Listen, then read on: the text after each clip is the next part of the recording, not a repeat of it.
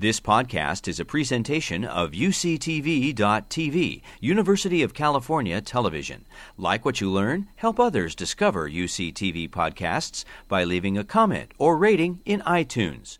Looking down from 30,000 feet or something, I so much. Uh, so much, so interesting in, in this coverage of um, thinking about what happened in recent parts of our radiation and, and all the lines of evidence that can speak to that. And uh, it's very exciting, the new ones that are developing.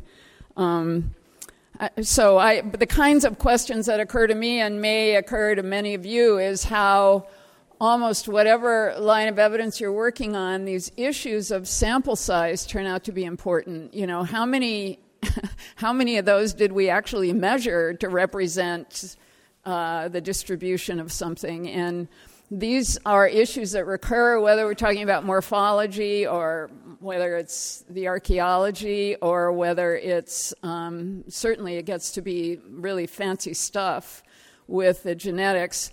I mean, of course, I was as blown away by the rest of you, although I'd heard this before when Josh Akey mentioned this, you know, 41% of Neanderthal genomes are among us. That, that's um, surprising, and it may be that the reason there's only 10% of Denisovan genomes is we just don't, those samples are still tiny, you know. Uh, most of the world is not uh, as well sampled as other parts of the world. Um, uh, whether whether or not we can we can get any further uh, asking questions about that, I'm not I'm not really I'm not sure. I I was also. Uh, maybe I already said this. I, w- I was struck by Teresa Steele's use of that map to remind us how big Africa is, uh, and it is enormous. Um, and especially if you look at those Mercator projections that make it look like Greenland and Africa are the same size, you really forget how uh, careful you need to be. And that, that's actually true of a lot of other things where the proper kind of measurement makes, makes a big difference. Um, it is really important that not only in the Holocene, but also certainly before, I mean, even more so before the Holocene, that uh, what was going on with climate change and so what was happening ecologically was hugely important. And that's sort of a dimension of the variation that this coverage, which was already lots of stuff, you know, didn't have time to, to say very much about. Um, so there'll have to be more CARTA symposia, trying to pull some of that together. Um,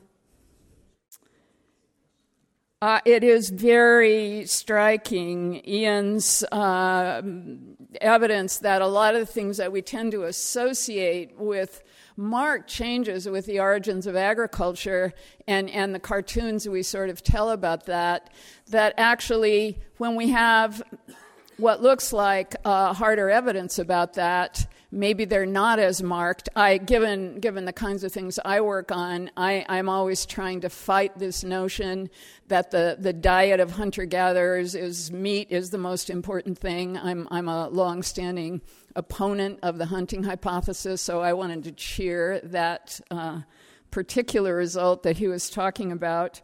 Um, it's also the case that where you find the people to sample today Mm, does that tell you where the genes were that they're carrying? So we've got all this really complicated uh, puzzle, things changing uh, over over space and time in ways that a lot of people are working very hard to try to to um, uh, untangle. So this has really been exciting, and and to begin to talk about your questions, I think Mark is going to start, right?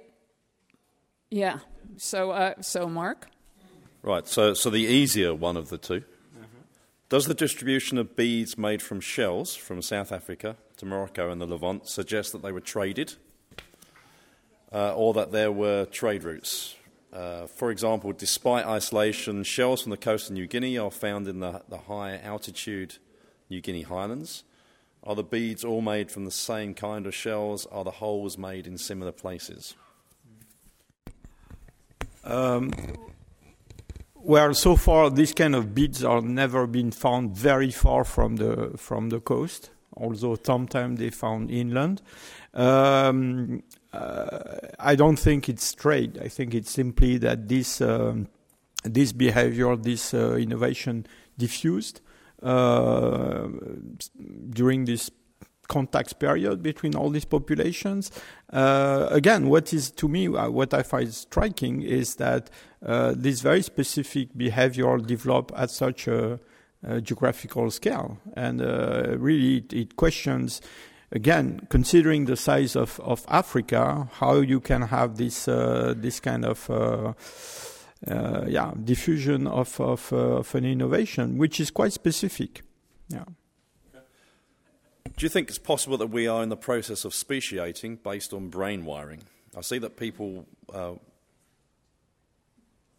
not quite sure, somebody's got handwriting that's as bad as mine. Um, I see that people wired through the amygdala have many different behaviours than people wired, wired through the partial anterior cortex. Uh, Well, the, the message I tried to deliver is that uh, evolution does not stop. And actually, if you look at, at uh, brain evolution, uh, or at least the brain case, and but also from what we know from paleogenetics, is that uh, there is not something like such as what we call modern humans that suddenly appeared and then was sort of fixed. In fact, uh, the chart I, I showed you um, shows that uh, it's only, let's say, after 40,000 years ago that we start to find individuals that, in terms of uh, endocast uh, shape, enters the present day uh, variation. So, in other words, we have there is a gradual evolution of these features uh, throughout a long period of time, with this increase of the cerebellum and some other changes, probably a lot having to do with the wiring of the brain, and this we know it from more from the genetics and, and paleogenetics because they have there are a series of um, of um, uh, gene variants which are found in all populations today, so they must be very advantageous. Uh, and so, and some of them are connected to brain development and, and brain uh, wiring. Um, so again, uh, I think this basically raised the question of how we define uh, modern humans. And there is always this, all these questions about, you know, uh, why did we not replace Neanderthals earlier? You know, people are coming about uh, uh, the, the issue of why, uh, you know, when uh, early modern humans entered Eurasia. Nothing happened for a long time before. But I think the modern humans who lived 100,000 years ago are not the modern humans of today. And they are not the modern or so-called modern humans of 200,000 years ago. And this is what I try to express with my title is that somehow the early modern humans are archaic. And uh, they are not so different, say, from Neanderthals in many aspects. So, uh, I've got three questions for you. First one Can we really distinguish separate species of Homo given that they can interbreed, or is there a graduation of diversity that was greater when we coexisted with Neanderthals and Denisovans? Hmm. Um, can we distinguish species of Homo given that, given that they interbreed? Uh, the point is that we can actually distinguish modern humans from Neanderthals um, from their morphology. They look Neanderthals look quite homogeneous and quite distinct from modern human anatomy. Now, going back further in time, this becomes more difficult. Um, what was the rest of the question? No, I'm sorry. Oh, sorry. but maybe we have to re-examine the, the idea of what is actually a species, right? So, given that something interbreeds, is that still, if you have two different looking sort of kind of groups and um, that you can distinguish repeatedly and, and um, uh, consistently, right? But you know that they can occasionally interbreed. Are they, or should they be considered the same species, or can they still be considered separate species? And that's a gigantic question that has been discussed for a very long time. What is a species? I mean, the standard definition of species is uh, the biological species concept, which ba- basically gives this isolation, reproductive isolation, as the criterion. But we do know that in nature, this is actually not a very clear cut um, phenomenon, right? So it's not really uh, the case that species cannot ever interbreed with each other. It's actually a lot, uh, especially if they're closely related. Um, in many, many instances, there can be interbreeding, uh, even if you have quite distinct, um, well recognized species living today. For example, I think it's something like 10% of recognized species in primates living today actually can interbreed successfully. So it's important to remember that speciation is not an event, it's actually a process, it's a gradual process, and reproductive isolation is only comes at the very end. So I think that we have to imagine perhaps a more dynamic situation, not just these um, sort of static entities that either interbreed or not, but a more fluid, dynamic um, uh, situation with lineages rather than species and with possibilities of um, crossing back and forth, even if they remain to a large extent independent and separate, if that makes sense. Uh, on Homo sapiens skulls, in, in the globularization of the human skull, you mentioned expansion of the parietal area. Would this map to changes in the parietal cortex? What about expansion of the temporal area? So I think that's probably for Jean Jacques. But um, in any case, I think it's, it's uh, not so easy to know exactly what's going on in the brain. The brain doesn't fossilize, so the information that we get from fossils is actually from the inside of the bone of the cranium itself.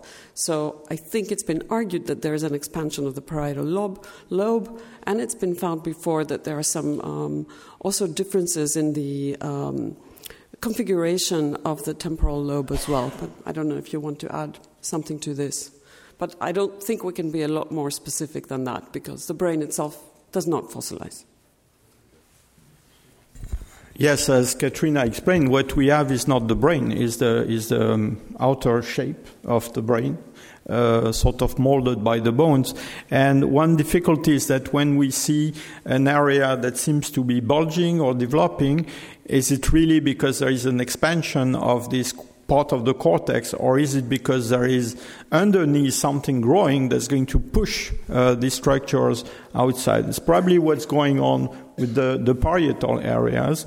Now, there is a specific case, uh, which is the case of cerebellum, for which it really looks like there is an increase in size of the cerebellum in all species through time. And uh, this is driving a lot of interest now because we know cerebellum is involved in many uh, functions. Thank you. So, uh, this question is actually a, about a local aspect to the dispersal of modern humans, the Cerutti Mastodon Discovery Site. Oh, okay. So, it was discovered in San Diego in 2014, and claims to have found human working on bone dated to 130,000, uh, significantly pushing the earliest dates formerly proposed for the peopling of North America. Um, the, the questioner would like to know. Uh, has this find and its related published papers been accepted by academia? Is CARTA aware of the significance of this discovery?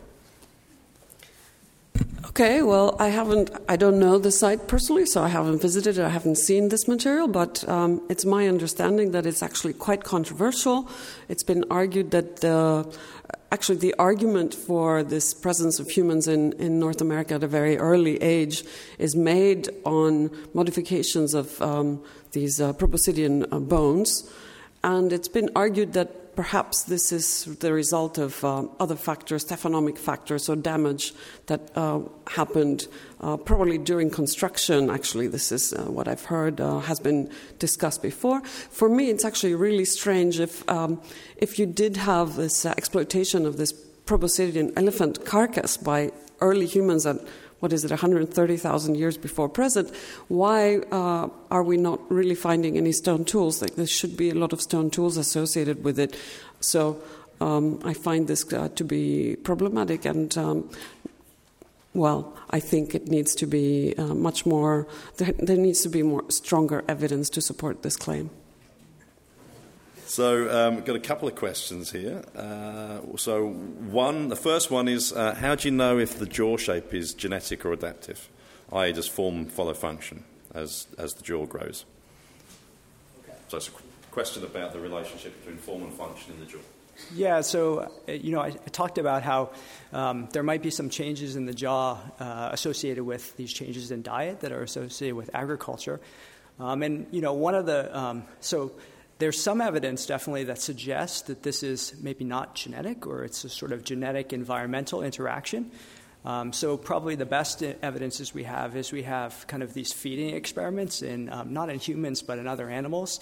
Um, when when you when you give them kind of uh, kind of harder diets and softer diets, um, and you can see these changes that happen when they get the softer diets. And so it doesn't seem to be sort of a directly uh, kind of a genetic consequence, but it's kind of an interaction maybe between the genome and the environment.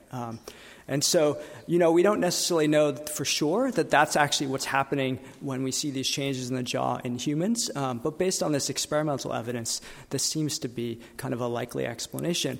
Um, but cer- certainly, some of these uh, changes could have ha- could have happened due to kind of natural selection, kind of actually acting on the genome uh, related to these different diets. So we, I don't think we know for sure, but there's definitely some experimental evidence from from other species that suggest uh, that it might be more of this kind of a plastic response. Okay, thanks, Simon. The other question, I mean, it's, it's along similar lines, but it's about the relationship between spoken language and skull shape, and whether we can infer anything from uh, skull morphology and the ability to use spoken language. Okay, so this is a tricky question, and uh, there's probably others who also could could answer this question. But um, I mean, the, uh, so so, I mean, I think it's one thing to think about language, and it's another thing to think about speech. And usually, what we're trying to infer, you know, from the skeleton is actually speech. So, the ability to produce, you know, kind of certain sounds that we kind of we use in language. Um, and the tricky thing is that the, most of the anatomy that's involved in speech is actually uh, kind of soft, you know, soft tissue. It's not stuff that uh, preserves kind of in, in the bones and in, in the fossil record. And so, anytime people have tried to kind of make inferences about the apparatuses associated with speech, you're, making very kind of direct inferences, right? So, you're looking at things like the base of the skull, uh, you're looking at, you know, kind of bones like the hyoid, um, and you're looking at other things uh, that are kind of very indirect to try to make inferences about the anatomy associated with speech. And so, I think uh, my personal opinion is that, uh, that it's kind of very tricky to try to reconstruct that by looking at fossils. Um, and I don't think we have such clear cut evidence about, uh, by looking at fossils, about really uh, figuring out when uh, we would have had the ability to, to produce uh, kind of these sounds. Uh, certainly, if you're thinking more broadly about kind of language, not speech per se, um, probably the archaeological record is a better kind of way of looking at that because looking at maybe evidence of, of symbolism that we can see in the archaeological record, uh, making looking at the evidence of technologies that we think maybe in order for them to be manufactured, you maybe would have had to have communication between individuals to kind of passing this information on by language. So, trying to look at things like that, uh, those lines of evidence I think may be better uh, suited to getting at, at, at um, questions about uh, when there was language. Right. Thanks, Tim. John. Great question to start with. Uh, is the Rising Star cave system being carefully excavated to improve physical accessibility? If not, why not? Ah. Wonderful. That's an awesome question. Thank you. Um, and, and, thank you all for staying for this really interesting question and answer. Thanks to the YouTube folks who are out there. My students are watching the live stream today, so I really appreciate that this is happening. Um, so, are we making the hole bigger so you can go in? is the question. And the answer is our, our priority is conservation of the cave system in every respect. Um, safety is an enormous priority for us. It is, we're fortunate to have a team of people who have the right skill set and who have the appropriate training to be able to maintain excavation safely in a very, very challenging circumstance. Um, we're not going to change the cave. The reason why is twofold. One, that we are conservation minded, and we get more and more cooperation from landowners and from other people, knowing that we're not going into places and changing the natural situation in the caves. That's very important to our work. The second reason is that this cave system meant something to Homo naledi. And we cannot understand that without understanding the entire contour of the natural cave system. Altering the constraints in the cave system will make it impossible for us to study that scientifically. And so, as long as, as long as we're in charge of the excavations, that's the way it's going to be. Popular response? Um, this should be a quick one to answer. What can we tell from the tools and anatomy of Homo and naledi regarding their diet and culture? Okay, that's a, that's a great question. What can we tell about Homo naledi's diet and culture from, from their anatomy, or for, from what we know? I can tell you that um, we know that its diet must have been similar to the human diet today in terms of its uh, in terms of how much it wore the teeth, because Naledi has small teeth that are human like in size, and in particular, its canines and incisors are small, in fact, a little bit smaller than the average human. And so that suggests that it's eating a high quality diet. It suggests that food processing extraorally may have been important. Maybe they're using tools in the process of, of processing their food. Um, we can study, I will add, we know that they chipped their teeth a lot and that their microwear was, was similar to hunter gatherers broadly in Africa today. Um, those are all things that we can get from studying the, the anatomy and the traces of behavior directly on the teeth. Um, we will know more about other things like the stable isotope ratios in the future that will tell us a little bit more about the proportions of different foods you know, contributing to their diet. I think we're going to know as much about this as we know about any hominin species.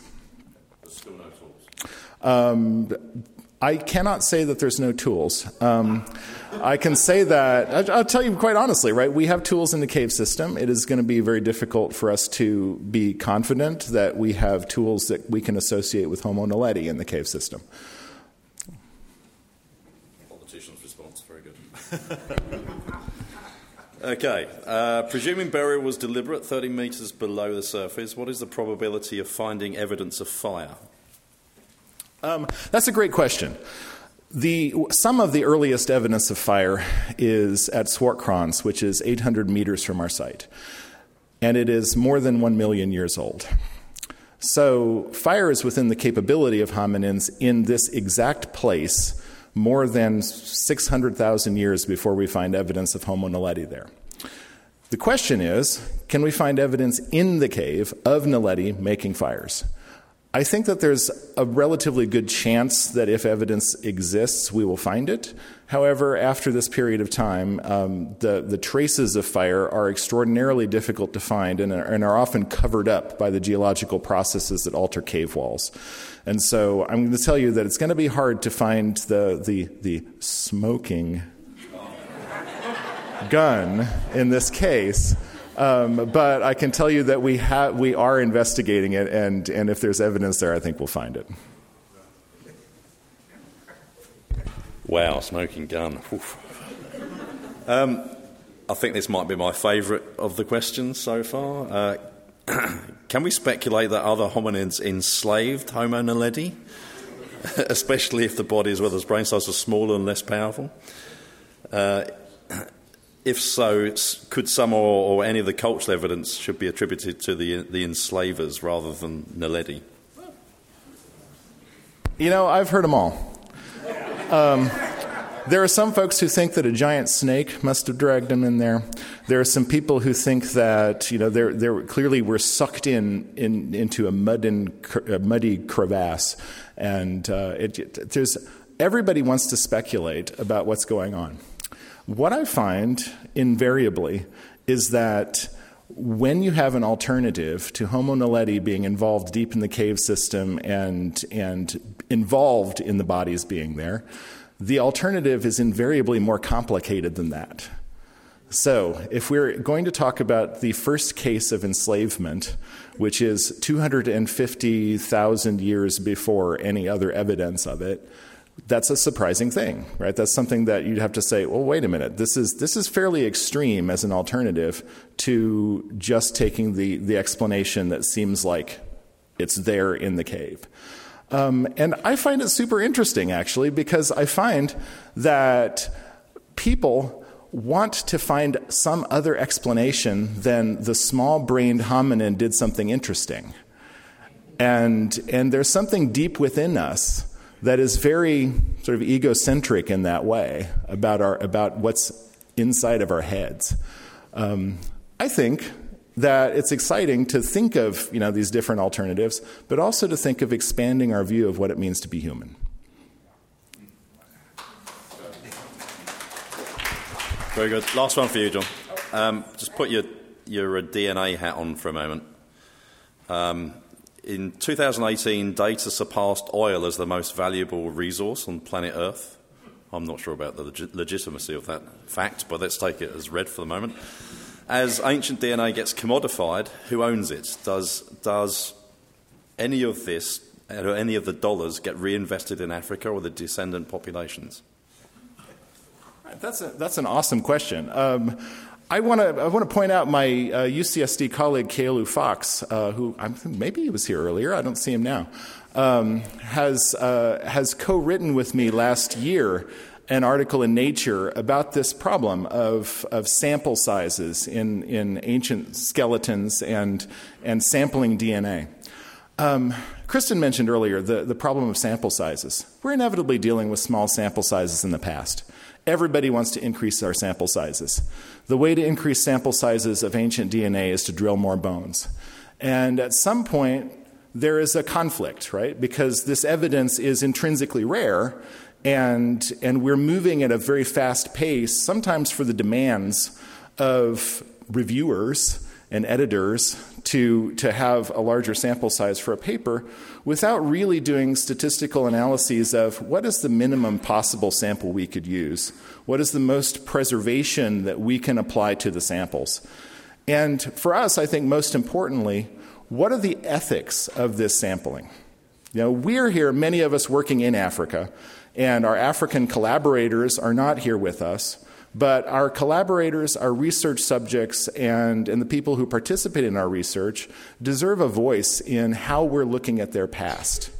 And for DNA right now, that voice, people aren't ready to give that voice in an informed way because we're still learning at the very forefront of understanding DNA.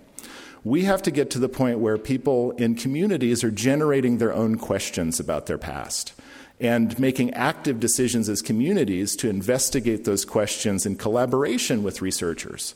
And when we can move DNA research onto that kind of an ethical basis, then I'm much more comfortable drilling things and, and grinding up inner ears of things.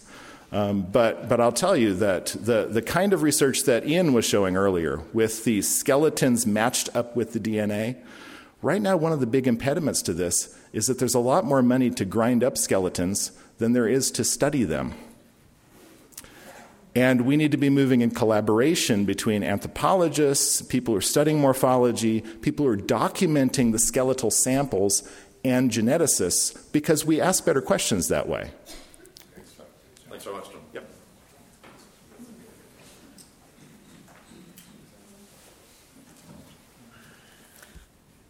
Other than the size of projectile points, what do we know about when and where the bow and arrow were invented?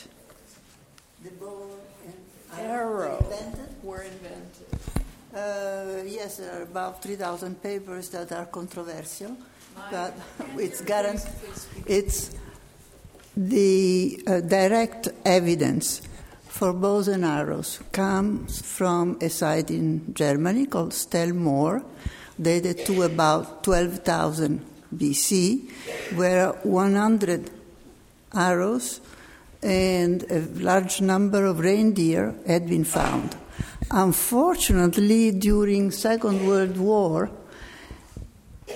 they were destroyed, and there were only some remains in, I think, in the house of the original excavator, Alfred Rust, that um, people tried to do radiocarbon dating, and made some little drawings. It's quite clear that um, the, these arrows, the way they are drawn, they had a, a small pointed, uh, flint pointed head, uh, a bifacial point.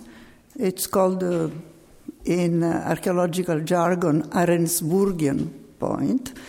And the radiocarbon dates corresponded with the idea that um, Stellmoor was about 12,000 or 11,000 BC.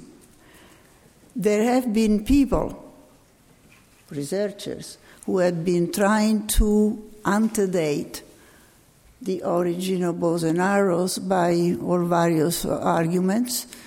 And um, uh, I'd rather have dinner tonight than starting a discussion about when bows and arrows were invented.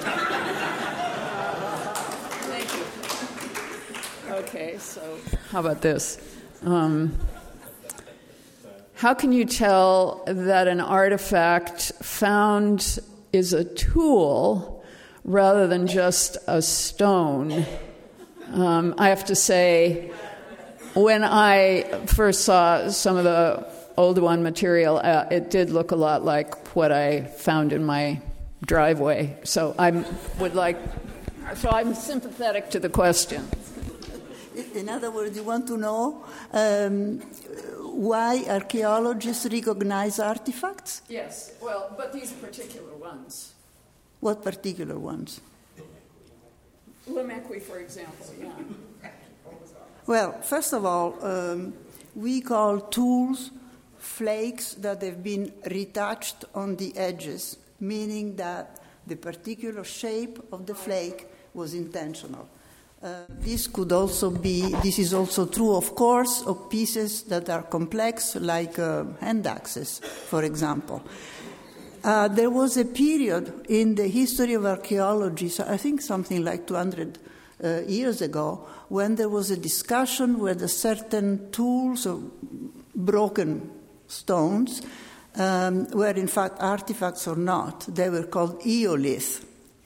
I think that they, we don't do this we don't spend time with those anymore. I think that there was a fundamental paper by John Desmond Clark um, about how to recognize artifacts from rocks. I think that uh, if you can find it in your library, I suggest you read it because it's a short paper and it's a nice one. Thank you. Thank you very much. That's it.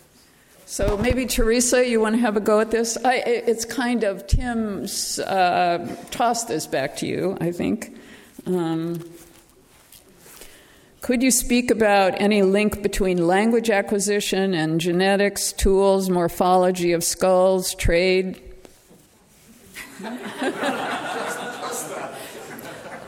I well, I think that um, I think that a lot of the things that I was talking about, these markers that people are trying to use for complex cognition, um, would be linked to the origins of language. Um, so, language is basically verbal symbolism. I could be speaking my words in a wide variety of different languages. Um, my choice of English, you know, the relationship between the concepts and the words I'm actually using in English that's a, that's a verbal symbol. And so, uh, to what capacity Neanderthals could do this um, is areas of investigation, but I would think that there's a close link with what we're identifying in the archaeological record. I was going to ask, can I address Jean Jacques' first question? So I thought maybe I would like to expand on the first question that was asked to Jean Jacques about um, the beads, the shell beads. And so in the sample that the samples that we have from Northwest Africa, we have nine um, shell beads samples that vary in size from a sample size of one to 250, so wide variance. Those shells um, in that northwest part of Africa were collected um, dead on the beach when people are accessing the coast, probably for other resources, and brought them back to the sites. But we do find in many examples in those samples evidence of use wear, so they do appear to have been strung. There's polish on them, so they were used, and then we see traces of ochre on them, and occasionally additional modifications of the hole. And in the Moroccan samples, in the Northwest African samples, there's a set of samples that are on the Atlantic coast. They're all coastal sites, so the shells have not been transported. We have a few samples in eastern Morocco where the tra- shells have been transported um, from 40 to 50 kilometers, so probably within the range of a hunter gatherer group's. Um, cat, catchment area. And the sample size of one um, comes from uh, Bir el Ater, which uh, this, the one shell has been um, transported for 200 kilometers. And so this is evidence of long distance transport within the Middle Stone Age, which we don't have a whole lot of evidence for. Um, so potentially traded, but again, a sample size of one, which is challenging. Um, the South African sample of those same style of shells, we only have one um, large sample from Blombos, one example. There, the shells were collected um, presumably live from the estuaries, and the holes were manufactured um, intentionally. They're also covered in ochre. We also see um, traces of use wear. The Moroccan shells span from 115,000 years ago up into about 80,000 years ago. Blombos is 70 to 73 to 77, 78,000 years ago, but we don't have anything um, in between. So trying to address this issue of contact is very challenging um, versus independent in- invention of this um, bead technology. One thing we do see is kind of with a wide variety of different cultural groups in more recent time periods is some convergence of the types of materials that people would use as beads. So I think in this instance, it wouldn't um, be impossible that we might have independent invention or, yes, very long distance communications from like the northwest tip and the southwest tip of um, Africa, which is big. So, yes, which is big. Thank you. Thank yeah. you. Thank you. Is that all? Uh, yeah. Ian, um, sort of a, a, I don't know what to call this kind of question. How robust is the genetic modeling? Gosh, that's a very big question. So um, I, I, I, would say uh, some aspects of the genetic modeling are extremely robust, and others perhaps less so. And I think maybe one of the problems with the field of genetics is that we're not necessarily very good at um, uh, conveying that uncertainty. Uh, so, you know, for example, the, the sort of things I showed you with the, transi- the population transitions at the Mesolithic Neolithic boundary, I mean, those, those are extremely dramatic and obvious and, and robust. I think some of, particularly some of the finer scale structure, is, is less robust and maybe sensitive to sampling and maybe sensitive to other analyses. I, I, I mean, I, I, regularly say, I think this is one of the things we need to get better at is actually sort of quantifying and, and, and propagating that uncertainty in, in the literature. So, is that good? Um, Oops. So uh, I don't think you talked about um, either mitochondrial or haplotypes or Y haplotypes, and so this is a question about that. Please elaborate, especially for the time periods you're talking about. Uh, that's turning out to be very informative, right?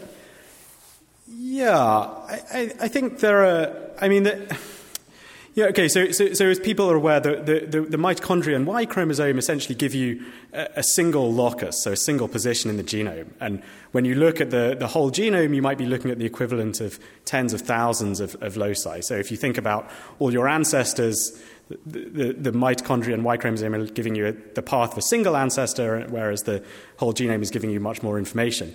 Um, that, so, in that sense, there's a lot more information from, from whole genome analysis. That said, there are some cases in which the uniparental markers are informative, um, particularly for things like trying to infer sex bias demography, um, or actually, in particular, the mitochondria can be extremely useful for dating just because it's a lot easier to get mitochondrial DNA, and, and so we have bigger trees to calibrate. Um, but I think you know I, I, think I think that I think in I think in particular that I, I, didn't talk about I, I, think probably the most interesting thing in the Holocene are the spread of particular Y chromosome haplogroups, which where you know you basically get total replacement of the Y chromosome like three or four times in this period. Now, whether that's because of genetic drift, or, or to, I suppose to what extent that's because of genetic drift as opposed to sex bias demography, I think we don't really have a good model for.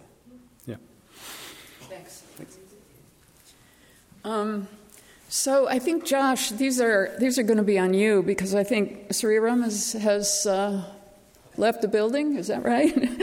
uh, so and and um, this is a great question. What might have isolated super archaic Homo from Africans on the African continent for half a million years, and what might have ended the isolation and led to a semi recent introgression event? And I, before you answer that, I, I uh, slavery. Thanks, John. Um, the, the, this, there, there is this question that, of course, hangs over everything where uh, dating population movements, and then there aren't any for a long time, and then there are, and then there aren't. And so the timing of these things gets to raise all kinds of questions about why then. And uh, I wonder maybe you could answer that more generally before you answer the specific one. Well, so the answer to the specific question is I don't know. Um, and I think the general answer is that Africa is a big continent and diverse, and there's probably many isolating mechanisms that, that have existed throughout time. But I don't know of anything more specific to say. Um, Sriram should answer that question. And do you want to have a, a toss at this question of um, introgression, and yet we talk about species? So there are many versions of that question. Mm-hmm. Uh, the issue of introgression how would foreign DNA survive in Homo sapiens if the definition of a species is interbreeding of two individuals resulting in fertile offspring, foreign from other species, for example, Neanderthal? So I, I think I have um, a pretty strong opinion on this general class of questions, and that is that um, it's really uh, not a biologically interesting question anymore in trying to define a species. It's a way that we try to organize the world around us, and I think um, what Katerina said earlier was a really good response in that speciation is a process and that there are degrees of reproductive isolation that exist. And sometimes we can neatly define groups into species, and sometimes we can't. And even when they are very um, either morphologically or genetically different, some hybridization can still happen. Oh, no. Oh, no. no, you're not getting off easy here. Um, I, I think this is, is a uh, well, you maybe it could just be that because I don't know what I'm talking about that I think this is uh, um, an interesting question. How how is DNA introgressed from archaic species into humans identified that it's introgressed as distinguished from mutations in human populations? How do we know that genes were introgressed and it's not either recent mutations or some convergent selection? So that's a, a really great question. Um, the way that we look for sequences that we call introgressed and distinguish it from modern human sequences is that in general, there's more sequence divergence between a randomly selected human chromosome and a randomly selected Neanderthal chromosome. And gene flow happened pretty recently, so we're looking for um, big chunks of sequence that have this signal of more divergence. So when you combine the, the higher divergence between modern humans and Neanderthals that persist over long distances, that's a pretty unique signature that allows you to say this is a Neanderthal inherited sequence and this is a modern human sequence. Uh, this is a question about blood types, uh, and and I it, there may be a simple answer. Uh, type O is dominantly African, A dominantly European, B can be East Asian, A B Eurasian. What types are Neanderthal and Denisovan? That is a great question, and I don't know the answer. Actually, does any of the other speakers know? A and O are both present in Neanderthals. I don't Yeah, so it, um, John said A and O in Neanderthals. We don't know about type B. Um, I don't know of other um, blood group loci um, that, that might be interesting to look at too. Sometimes these occur in more structurally complex regions of the genome, so it may be difficult to determine the genotypes for, for some of the genes.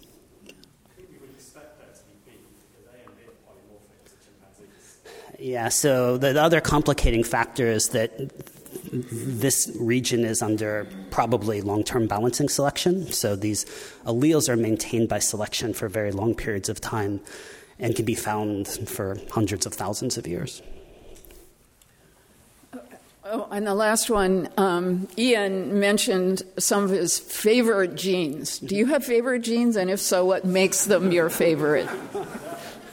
My, my favorite genes are um, Ian's favorite genes. Um, so, actually, FADs 1 and 2 and 3 are um, fascinating evolutionarily. They have this interesting uh, geographic distribution.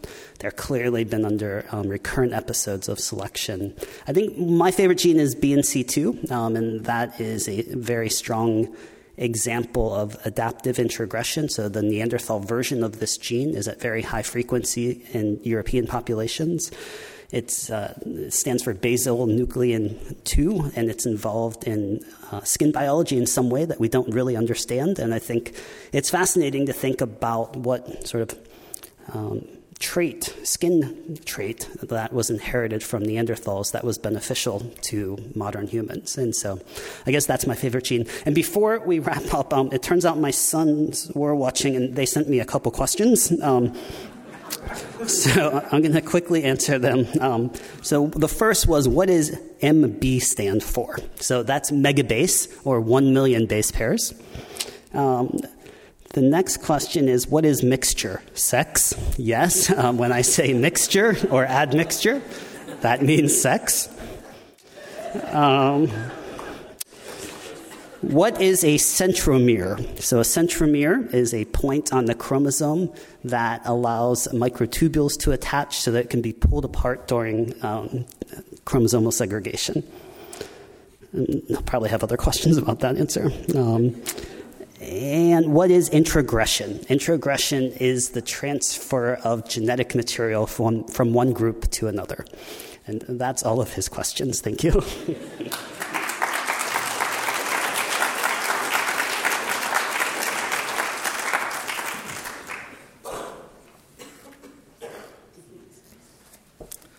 Okay, so thanks for the, those of you who stayed on. Thank you to those who made this symposium possible, to the symposium chairs, to all our speakers, to all our sponsors and supporters, and the audience for attending and for your great questions. Thank you all for coming.